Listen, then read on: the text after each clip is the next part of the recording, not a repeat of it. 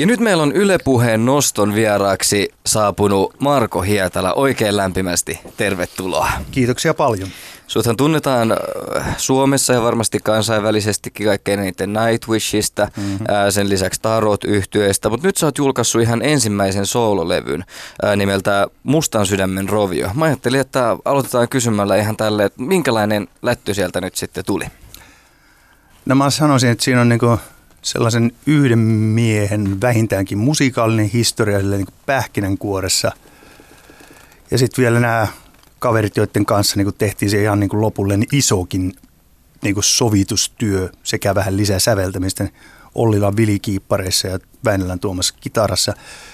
Niin kyllä mä luulen, että siinä kuuluu niin kuin niidenkin kaveritten musikaalinen historia jonkin verran, koska se, jos sillä joku tyylilaji on, ei se kyllä ihan sinne heavimetallin puoleenkaan asetu. Totta kai siellä on muutama raskas pläjäys ja kitarat raikaa, mutta niin kuin – Mulle tuli sellainen tyyppi mieleen, että tämä voisi olla hard prog, mutta se on nyt tällainen vaan tehty sana. Eli siellä on tällaista niin paljon atmosista elementtejä, koneistusta ja autereisia kiipparimassoja. Ja sitten siellä on myöskin akustisia kitaroita, kitaroita, bändiä, rumpua, bassoa ja lauluja. Ja se on, sanotaanko silleen, että se on hyvin vaihteleva albumi. Että siellä kyllä niin kuin siihen ollaan tultu jokainen siihen tulokseen, että niillä biiseillä niillä on vahvasti oma identiteetti.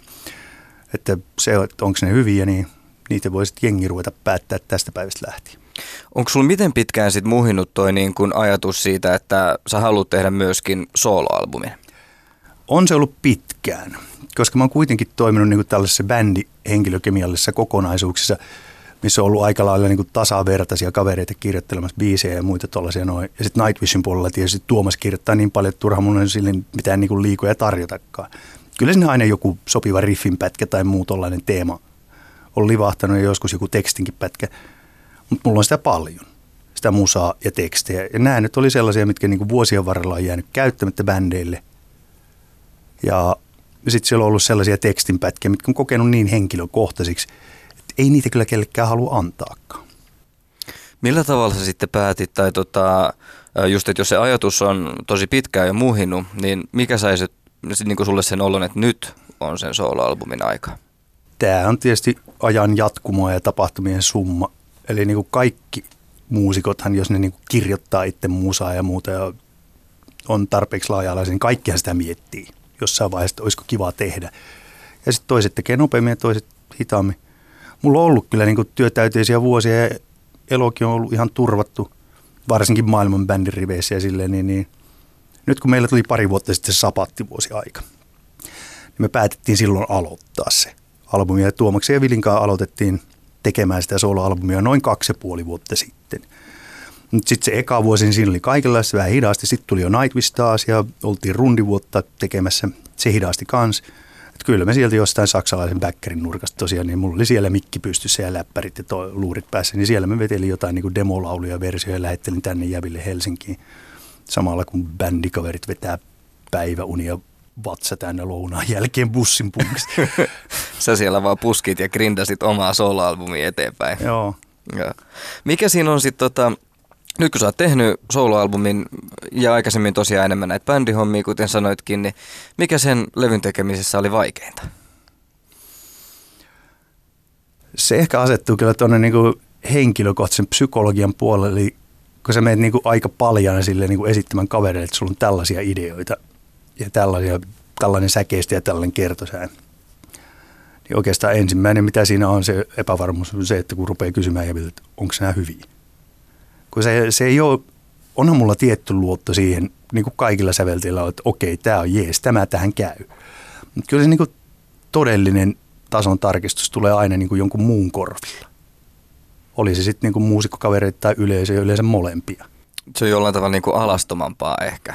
On, että kyllä siinä niinku, eihän se vaivaisi läheskään niin paljon, jos mä olisin niinku tarotiriveissä esimerkiksi jollekin esitellä biisi, josta mä oon säveltänyt noin kolmasosa ja sitten siinä on ollut kitaristi Broidi ja kiipparikaveri kans mukana.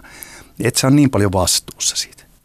Mikä siinä oli sitten kaikkein parasta, jos me mietitään taas tosta näkökulmasta? Kaikkein parasta. No niin kuin se, että pääsee tekemään itse päätöksiä sillä lailla, että mitkä asiat toimii ja mitkä ei. Ja onhan me tietysti varsinkin Tarot-albumissa vaikuttanut lopputulokseen hyvin paljon. Mutta tässä tapauksessa, kun tekee tällaista niin kuin omaa soloa, niin kyllähän siihen vaikuttaa niin kuin loppuun saakka. Että tässä haluan nostaa basson särölinjaa 2 dB, muuten se ei toimi. Onko se sitten opettanut eri tavalla myöskin, koska silloin kun vastuutaan, päätöksiä täytyy tehdä enemmän, niin sähän saat koko ajan enemmän mahdollisuuksia myös oppia vaikka studiotyöskentelystä, säveltämisestä, mm-hmm. sovittamisesta, niin näkisit sä... Joo, se studiotyöskentely, se on tietysti vähän sellainen asia, että sitä on tullut tehtyä paljonkin.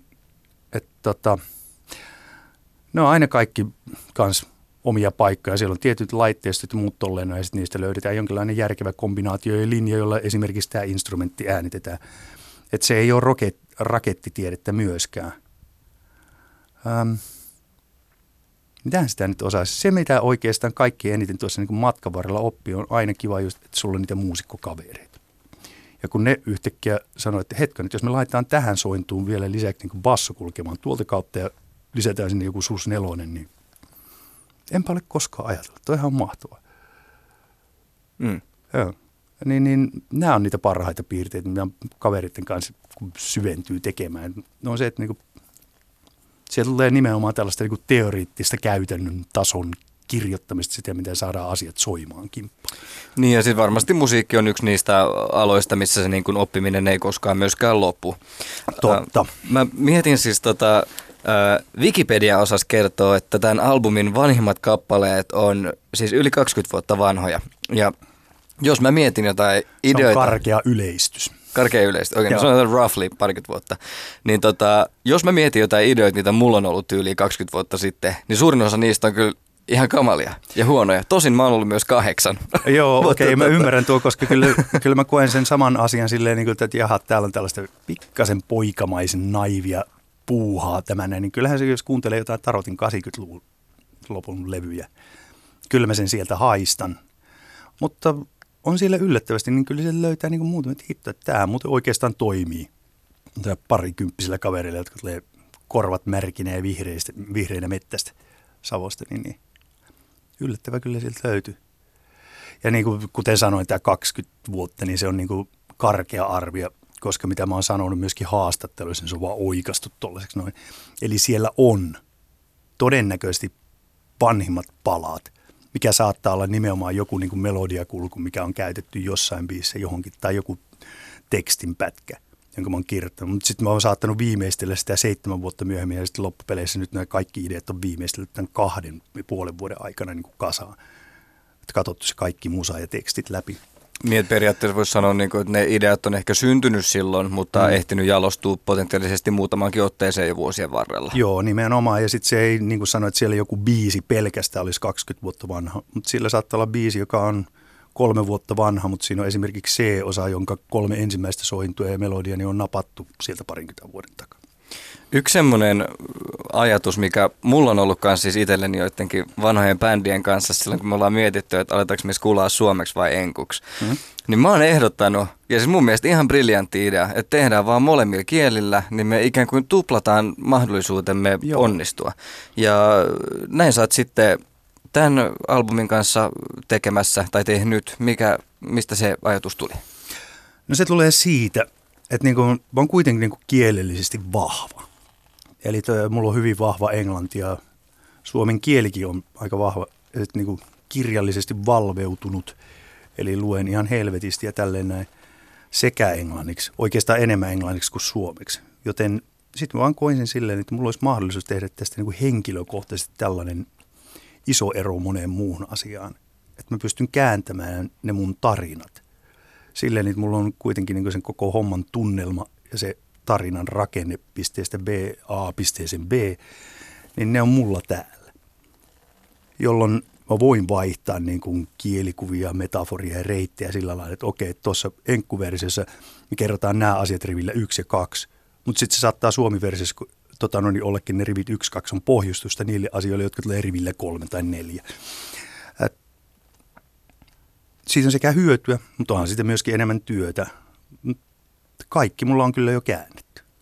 Otettiinko Suomesta se, englanniksi ja englannista suomeksi. Otettiinko se idea sitten ihan hyvin vastaan, just jos sä kerroit vaikka näille muusikkokavereille tai muille, että mä ajattelin tehdä tällaisen, niin minkälaista reaktioa sieltä tuli? sehän oli silleen, että niin kuin, tämähän on persoonallinen vaihtoehto. Viljö rupesi ehdottelemaan, että pannaan sut ehdolle teostopalkintoa varten, kun tekee tuollaisen, että niitä ei ole muuten. Vink, vink, jos siellä on joku kuuntelemassa. Kyllä se kelpaisi. Että ehkä mä nyt just pilasin saaman. Kyllä, no odotellaan mä kannatan sit, tätä kuitenkin. Odot, odotellaan sitten sitä kulttuurin Nobelia, se on kuitenkin tulossa.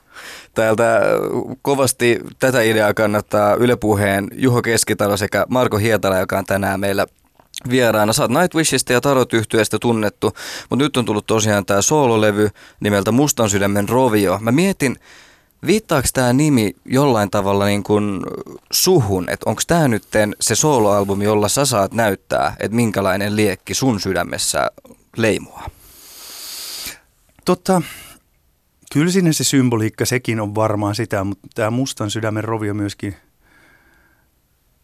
Kyllä, mä olisin, kyllä mulla oli se, niin kuin se nimi jo pidemmän aikaa mielessä, mutta sitten se niin kuin vielä täsmentyi tässä erinäisten vaikeuden kausien jälkeen, jotka mulla oli tässä niin kuin pari-kolme vuotta sitten hyvinkin hankalaa. Ja sitten kun tätä rupesi tekemään, niin kyllä se niin kuin tarkoittaa, että niin kuin välillä niin kuin polttaa kuonia sisästä. Että niin kuin näistä asioista pitää myöskin päästä tavallaan eroon. Niin sitähän se nimi symbolisoi, mutta se myöskin tavallaan se symbolisoi myöskin sitä, että niin kuin missä muudissa mennään. Tuollahan on aika niin kuin sellaisia niin kuin suhteellisen hämärän ja synkeän puolelle lipsahtavia tarinoita. Osa on kieliposkessa, osa on sellaisia, että ex-vaimokin kysyy tuota nyt, ootko sä, ootko sä oikeasti onnellinen ihminen? Mä, Joo, mutta jos kirjoittaa tuolla. Niin kuin se on taas kysymys on mielikuvituksesta. Niin kuin mites, kärttyileekö ja masenteleeko Stephen King koko ajan tai hyökkäilee naapureiden kimppuun? Ja silti se voi kirjoittaa just niitä juttuja, missä omien sanojen voi, mulla ei ole mitään probleemaa tiputtaa hissiä mummon päälle, bam, No mutta se tapahtuu kirjasta, mutta eihän se kaveri nyt oikeasti sellainen. Että kysymys on mielikuvituksesta ja tarinoista. Niin ja kyllähän se jotenkin niin taitaa olla, että jos mietitään vaikka komedian kirjoittajia, niin musta tuntuu, että ne on, tai se eikö jossain vaiheessa ollut juttu just tästä, että esimerkiksi koomikot on useammin vaikka masentuneita. Ja sitten taas, että silloin kun pitää kirjoittaa komediaa työkseen, niin sitten niin muussa elämässä ei ehkä jaksa olla ihan niin, niin kuin vitsiniekkä koko ajan. Niin ehkä vähän vastaavalla tavalla silloin kun saa sitten levyllä ja kirjoittamalla vähän niin kuin purkaa niitä paineita mm. ja kuten sanoit, niin niin kuin polttaa sitä karstaa pois, niin sitten se ehkä näkyykin, niin kuin, se jollain tavalla luo myös onnellisuutta. Kyllä. se kuulostaa? Kyllä se luo sitä, tuota, koska niin kuin, eihän me osata olla tekemättä mitään. En mä tiedä, minkä takia työttömyys on niin kauhea kammo, että, tota noin, tai kansalaispalkka.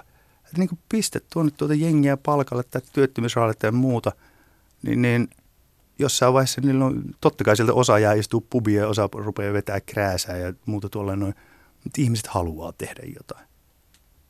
On mulla sellaisia tuttuja, jotka on niinku taloudellisesti turvattuja hommissa, mutta silti niiden pitää mennä kellariin puutyöpajaansa rakentaa tuolia illaksi ja muuta tällaista. Niin niinku, ei mua pelota se, että tota, noin niin laiskurit valtais maan. Me äh, puhuttiin äsken vähän tästä albumin nimestä, mutta mulla on myös äh, kysymys liittyen sun nimeen. Mm-hmm. Nimittäin äh, Marko Seellä vaihtuu Markoon Koolla tässä Joo. melko hiljattain. Mä mietin, että alleviivaako tämä jollain tavalla semmoista uutta identiteettiä tai melkein jopa niin kuin kotiin palaamisen niin kuin symboliikkaa, koska siis nyt sä teetkin sitten taas musiikkia sun syntymänimellä. Joo, siinä on molemmat. Eli silloin tietysti 80-luvulla niin – kun lähdettiin Tarotin kanssa tekemään, niin visiot nuorten miesten päissä on huomattavasti ruusun punaisempia ja muuta tuollaista. Ja, ja sitten siinä vaiheessa se tuntui jotenkin just 80-luvulla esim. Että, niin kuin tämä, että jos mä vaihdan siihen Markoon sen C, niin se on välittömästi, se on kansainvälinen. Ja sitten myöhemmällä jälleen se on tullut silleen, niin että, niin kuin, että ei sillä oikeastaan mitään väliä. Ja nyt sitten tuli, tuli tosiaan niin kuin takaisin, että on ehkä aika niin kuin keksiä itsensä uudestaan vanhaan tapaan, että mä tuun takaisin siihen, kuka mä olin.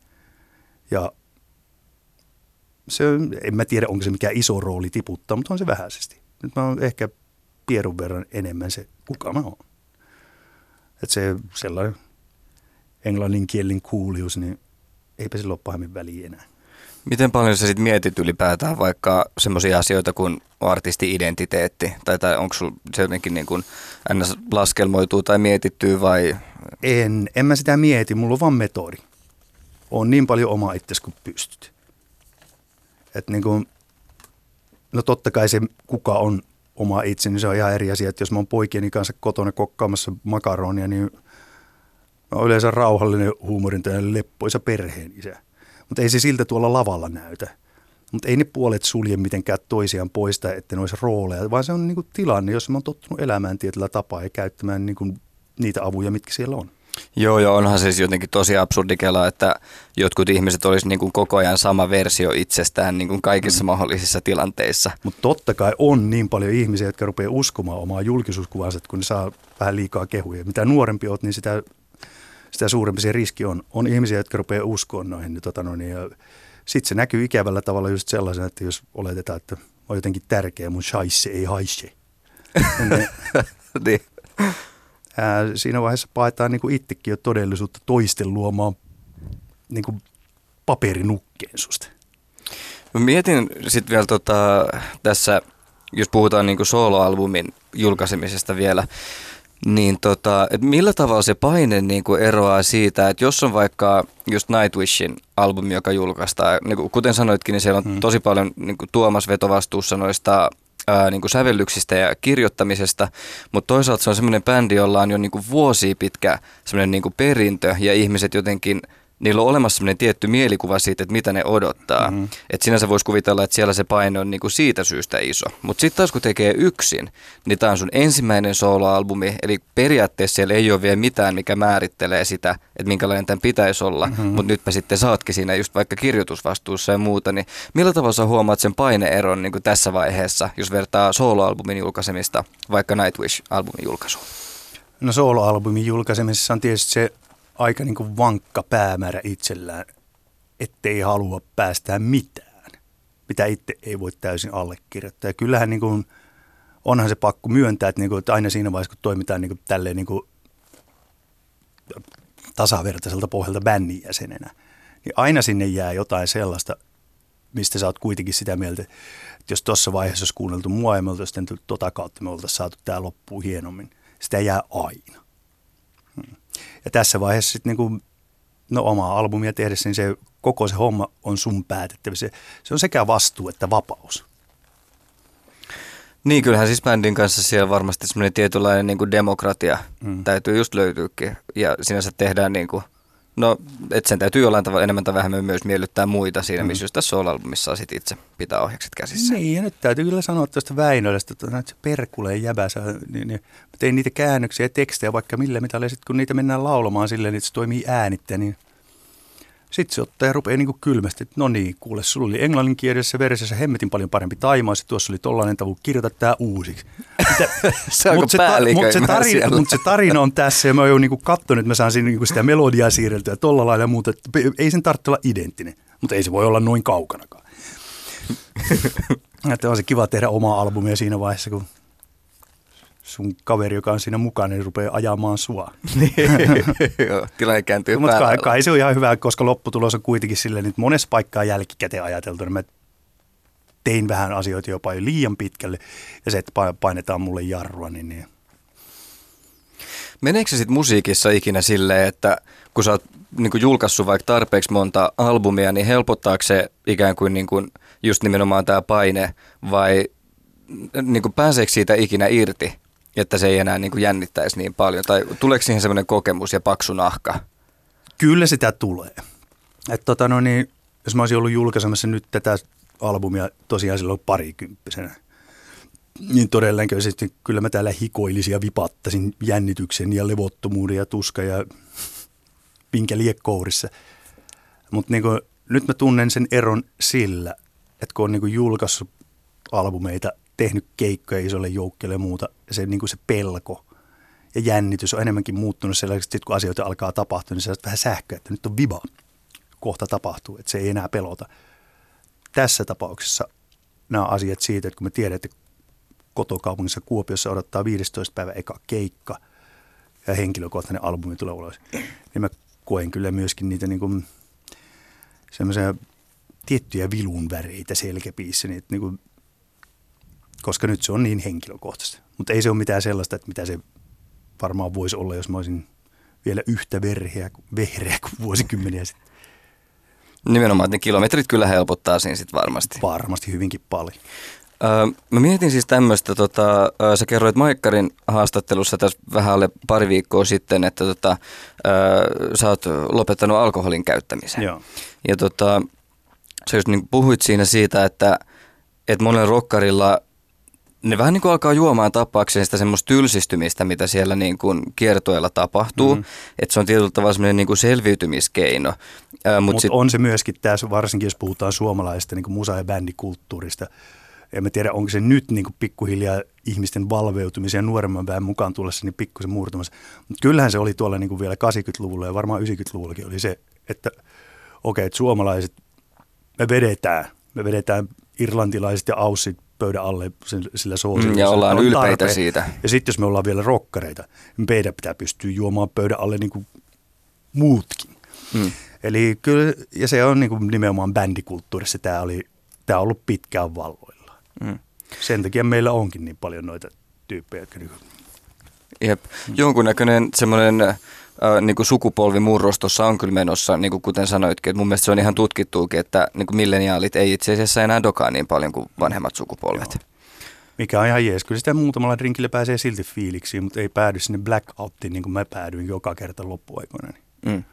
Ja sitten kun se blackout vielä ei tarkoita sitä, että sä et välttämättä tekemättä mitään sammuksia jossain. Sä saatat olla tekemässä ties minkälaisia järjettömyyksiä, joista sun kaverit kertoo sulle myöhemmin. Mm, niin silleen, että niin valot on päällä, mutta mm. kukaan ei ole kotona. Joo, valot on päällä, mutta kukaan ei ole ratissa. niin, aivan.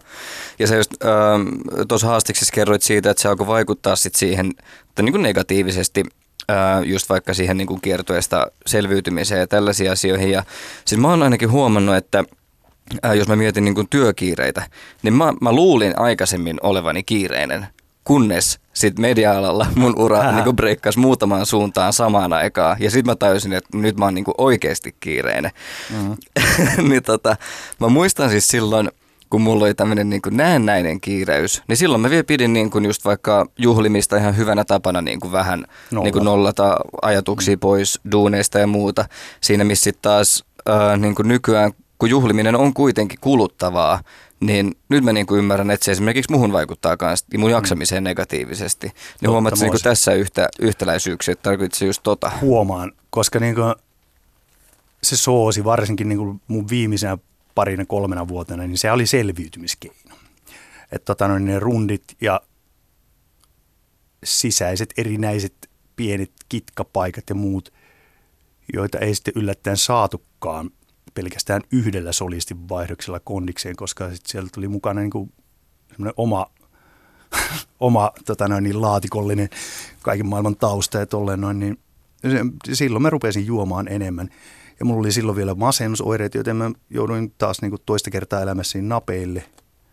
Ja siinä vaiheessa sitten se eufori, mikä sitä soosista ja niistä pillereistä tuli, niin se, se laittoi mut niin kuin lopullisesti sille radalle, jonka jälkeen huomasin, että okei, nyt on tilanne sellainen, että tämä yhdistelmä tuhoaa kaiken sen, mistä sä välität elämässä, paitsi tietysti sen pään sekoittamisen, että mitäs pitäisi vaihtaa. No sitten piti vaihtaa se pään sekoittaminen, koska en mä sillä lailla ole mitenkään niin kuin ideologialtani absolutisti ja raittiusintoilija. Jeesus ei löytänyt eikä mitään tällaista. Mun mielestä ihmiset tarttee pakoreitteja omasta päästään.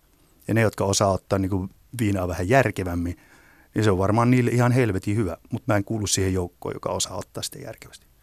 Mutta niin kaikille muille mun bändikavereille tai muita, että jos ne jos ne ei niinku rupea yöllä kuseeksi mun sänkyyn, niin vetäkää itse nurin. Ja mä, sä, mä oon siellä muutamia tunteja kuuntelemassa tarinoita siinä vaiheessa, kun noste on hyvä ja ihmiset on vapautuneet, niin siellä saa nauraa. Mä oon tehnyt silleen, että mä oon niinku kavereiden kanssa ulkona siihen asti, että ne samat tarinat alkaa toistumaan. Että se jää se, eikö tiedät sen tunteen jo? Tiedän, tiedän. joo, se, se, on se tietty, aika yleensä puolen yön jälkeen, siinä, niin kuin sanotaanko noin kello yksi, niin se alkaa olla meikäläisen aika usein sellainen, että jossain siinäkin, että jee, nyt tämä on tätä, että nämä toistelee tätä samaa tarinaa koko ajan, mä lähden. Mm.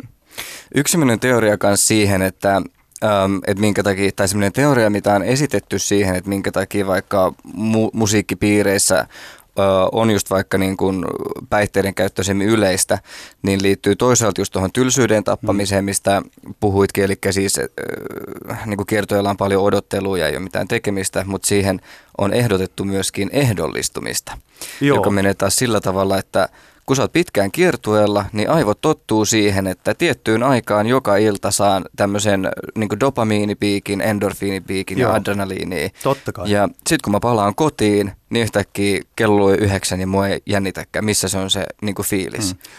Ja niin kuin keikkailloissa on just se, että okei, se ihan jakautuu kahtia tämä niin dokaaminen. On ihmisiä, jotka niin kuin tavallaan koko ajan tissuttelee ja sitten on niitä ihmisiä, jotka niin kuin odottelee sinne keikkaan ja sitten tota noin, niin se, siinä ne rupeaa joko aloittelee pikkasen sitä ennen sen aikana tai heti jälkeen. Ja keikasta itsestään, jos sulla on hyvä bändi ja sulla on hyvä sukse ja muuta, niin siitähän tulee niinku ihan järjettömät euforiat, endorfiinit ja adrenalinit, kaikki mahdollisesti. Ja sä oot ensin venannut koko päivän ja sitten yhtäkkiä puolitoista tuntia ollut sitä, ah, niin tuppa siitä sitten alas ilman niitä drinkkejä ja oluja ja muita. Mm. No. Et kyllä mä huomaan, että itse asiassa – useimmiten mä olin nopeammin nukkumassa keikkojen jälkeen, jos mä join. Ja... Ja nyt menee aina kyllä niin kuin vähintään sellainen kaksi tuntia siihen, että niin kuin sä otat ja tulet alas sille, että juttelet niitä näitä ja popsit pastille ja syöt jogurtin tai niin, että se pitää vähän niin kuin tehdä sille orgaanisesti se laskeutuminen sieltä. Joo. Joo. Ja, Mutta nykyään sulla mä luin siis tota, paljon terveempi tapa, tapa aikaa myöskin ää, kiertojalla, nimittäin kirjat ja pelit. Kerro tuosta vähän se. No kirjat, mä oon aina ollut julma skifi-friikki. Ja sen takia mä muun muassa aloitinkin lukemaan englanniksi, koska siinä vaiheessa, kun mä olin niin kuin nuori kaveri ja hurahtanut tuonne tota noin, mustien aukkojen syövereihin, niin ne, sitä skifiä käännettiin niin vähän, että mun piti ruveta lukea englanniksi. Faija oli englannin opettaja, sekin tykkäsi siitä, niin silloin oli siellä niin kuin kaikkia legendaarisia E. Doc ja Asimovia englanniksi hyllyssä. Ja niitä mä sitten rupesin lukemaan aluksi vähän niin kuin sanakirjan kanssa apuna, mutta sitten mä tajusin, että ei tästä ole mitään hyötyä, että se vaan keskeyttää sen, että sä et pääse juonesta kiinni. Että jos siellä oli joku tietty sana, jota mä en tajunnut asiayhteydestä, niin sitten mä huikkasin faijalle. Se yleensä tiesi. Mutta sitten siinä vaan kannattaa luottaa asiayhteyteen, niin kuin jos puhutaan siitä, että siinä tulee se saksi jäseninen tota noin niin pieni nilviäinen veden pohjasta tuohon, niin sitten sit sä voit oletella, että okei, tuo kapistus saattaa olla merta. Mm, aivan. Ja niin kuin näitä hakemalla, niin se on, se on kyllä ollut selkeää. Ja nykyisin, nykyisin suoraan sanoen tulee aika harvoin sanoja, jotka, niin kuin jo, joista ei ole niin kuin vähintään edes hajua. Ja taas digilukeminen on kivaa, kun Kindlen appissa ja iBooksia appissa ja muuta, niin sä voit ladata sinne sanakirjat. Et siinä vaiheessa sieltä tulee niin joku todella yllättä. Katos, mikä toi täppäät siihen, niin sinne tulee engla- Ai, englanni, englanni, englannista englantiin tulee täsmennys, mitä se menee. Okei, okay. ja jatketaan. Hmm. Se on hyvin kätse. No niin. Um, mulla oli vielä siis, tota noin, niin, tämä haluaisin seuraavaksi ehkä puhua vähän myös uh, luovuudesta, koska siis hmm. mulla niin kuin, uh, mä huomaan, että mä välillä niin kuin toimittajana mietin sitä, että – mitä tapahtuu sitten, jos mulla onkin kaikki vitsit kerrottu ja kaikki tarinat kerrottu ja mä oon jo kaikki mun ideat niin kuin antanut. Ja mä tiedän, että se on siis irrationaalinen pelko, että hmm. tuskin nyt niin koskaan tulee tapahtumaan, mutta kyllä mä ihan siis niin kuin mietin sitä, että mitä sitten kun ne kaikki reissutarinat ja kaikki hyvät kelat onkin jo mennyt. Mietit sä ikinä tämmöistä samanlaista niin kuin luovuuden tai musiikin suhteen? Totta kai mä mietin sitä, koska niin kuin onhan se ilmiselvää, että kun katsot niin kuin omassa suvussa vaikka isoisiä ja isoäitiä, niin kyllä se jossain vaiheessa alkaa mennä siihen että niillä on niitä tiettyjä tarinoita, jotka toistuu ja toistuu. Ja niin kun, se on ihmisen vanhenemisen selkeä merkki. Että niin kun, niitä tiettyjä ratoja me, on, me ollaan totuttu niihin. Nähtävästi totuttu niin kulkemaan tuohon K-kauppaan, ja sitten meidän ajatusradat tottuu myös niin. Niin se itse asiassa taitaa mennä, että mm. niin kuin 27-vuotiaaksi asti me luodaan vielä niin kuin uusia semmoisia hermoratayhteyksiä, mm. ja sitten sen jälkeen me aletaan vaan vahvistaa niitä Joo. olemassa olevia. Ja niin kuin oikeastaan sitä luovuutta sillä lailla, että miten mä oon miettinyt, miten ratkaisen tämän, niin siihen on kyllä niin konsteja. Eli mä pyrin olemaan mahdollisimman avoin. On tiettyjä niin musatyylejä, kuten esimerkiksi brasilialainen funkki, joka saattaa olla niin kuin kaameinta kamaa, mitä mä oon koskaan kuullut. Niin, niin se ei innosta, mutta melkein mistä tahansa musasta mä yritän niin kuin löytää sen, että mikä tässä on juju, mikä tässä on koukku ja muuta tollainen. Joskus se on sellainen, että en mä edes sitä dikkaa, mutta tiedä miksi ihmiset dikkaa. Joskus mä löydän sellaisia asioita, että niin tämän takia nämä asiat toimii kimppaan, koska se tuli niin tota kautta. Ne on, ja melkein mistä tahansa musasta, mistä tahansa filmistä voi löytää niin kuin, ja kirjoista kaikista. Niin kuin, sä voit löytää asioita ja lauseita niille. Eli os, sille inspiraatiolle pitää olla auki. Että jos rupeat sisäsiittoisesti käyttämään itse omaa aivojasi, että sinne ei enää mahdu uusia asioita, niin et sä sieltä kyllä uusia asioita ulos kattua. Aivan, niin. Eli niin kuin katse ulospäin ja sieltä niin. ne impulssit sitten löytää. Onko sulla sit, miten sä käynnistät niin kuin vaikka siis flown silloin, kun sä haluat säveltää, että täytyykö sun just ehkä vähän aikaa tyyliin niin kuin pelata tai lukea kirjoja, että sä saat niin kuin ajatukset nollattua ja sitten ottaa instrumentti käteen tai niin kuin kynä ja paperi vai millä tavalla sä käynnistät sen? En mä oikeastaan sitä hirveästi käynnistele. Totta kai on joskus aikoja, että sulla on deadline odottamassa ja tämä asia pitää tehdä nyt, etkä se on varma, että mikä tässä nyt on se oikea ratkaisu. Mutta sitten siinä pitää vähän niin kuin ruveta kokeilemaan. Ja yleensä siinä vaiheessa, kun, no sillä laillahan niin kuin melkein kaikki musa ainakin meikäläiselle syntyy. Että mä saan jonkun rivin pätkän – joka tuo mulle jonkinlaisen mielikuvan tilanteessa. Sitten mä kirjoitan sen alas ja rupean katsoa, että mitä siihen saisi alle. Ja hyvin usein mä huomaan, että mä oon kirjoittanut jotain sellaista, missä on pointti, jonka mä tajuan vasta sen jälkeen. Se on kummallista puuhaa. Ja sitten niinku just jotain kitaraa soittelua himassa akustista ja muuta, niin sitä musaa ja niitä, niitä hyviä juttuja, niitä syntyy hyvin usein silleen, että sä löydät ihan vain kokeilemalla asioita ja asemia. Tästä tulee hyvä, mutta tätä pitää jatkaa tonne. Ja sitten sulla alkaa olla biisin paloja kasassa. Eli en mä sille inspiraatio pakota kyllä. Mm. Mutta toisaalta se ei ole tähän mennessä loppunutkaan niin kuin tykkänään koskaan. Niin, että ei ole ehkä tarvinnut mm. miettiäkään sellaista Joo. kunnon niin kuin käynnistyskonstia, Joo. vaan että se on niin kuin löytynyt. Mutta kyllä se on, mitä en pidemmälle menee, niin täytyy varmaan suorittaa sitä omaa laadun tarkkailua kanssa enemmän, etten mä lähde toistamaan tiettyjä samoja linjoja uudestaan ja uudestaan. Mulla on vielä kaksi vikaa kyssäriä loppuun. Hmm. Ensimmäinen kuuluu näin. Onko mahdollista, että kuullaan tulevaisuudessa vielä lisää omaa soolotuotantoa? On se mahdollista. Tota, kyllä meille jäi sinne varmaan vähintäänkin semmoinen neljä, viisi aihiota enemmänkin, mitkä oli siinä ekapinossa, mistä me ruvettiin tutkaamaan. Ja sen jälkeen siitä niin kuin täsmäaseena valikoitu nämä kymmenen kipaletta tuonne levylle. Mutta siellä on vieläkin paikkoja, mistä me kelattiin, että tästä tulisi hyvä ja tuosta tulisi hyvä ja tuosta tulisi hyvä. Mutta niitä ei vaan lähdetty viemään loppuun saakka. Sitten mulla on äh, viimeisenä mä siis tota noin, niin juttelin erään tosi kovan Marko Fanin kanssa mm-hmm. ja kysyin, että jos sä saisit kysyä Markolta ihan mitä tahansa, niin mitä sä kysyisit? Ja tämä kysymys tulee siis Siljalta. Äh, Markolta olisi kiva tietää jotain sen hiusten ja parranhoitorutiineista. Tota, Mitkä joo. on salaisuudet? Hiusten ja parranhoitorutiineja. niin. Mun täytyy tunnustaa, että ei mulla mitään kovinkaan kummoisia rutiineja ole. Että mulla on aika hyvät geenit, että Fajakin tota, niin, ei kaljuntunut ennen kuolemaansa missään vaiheessa.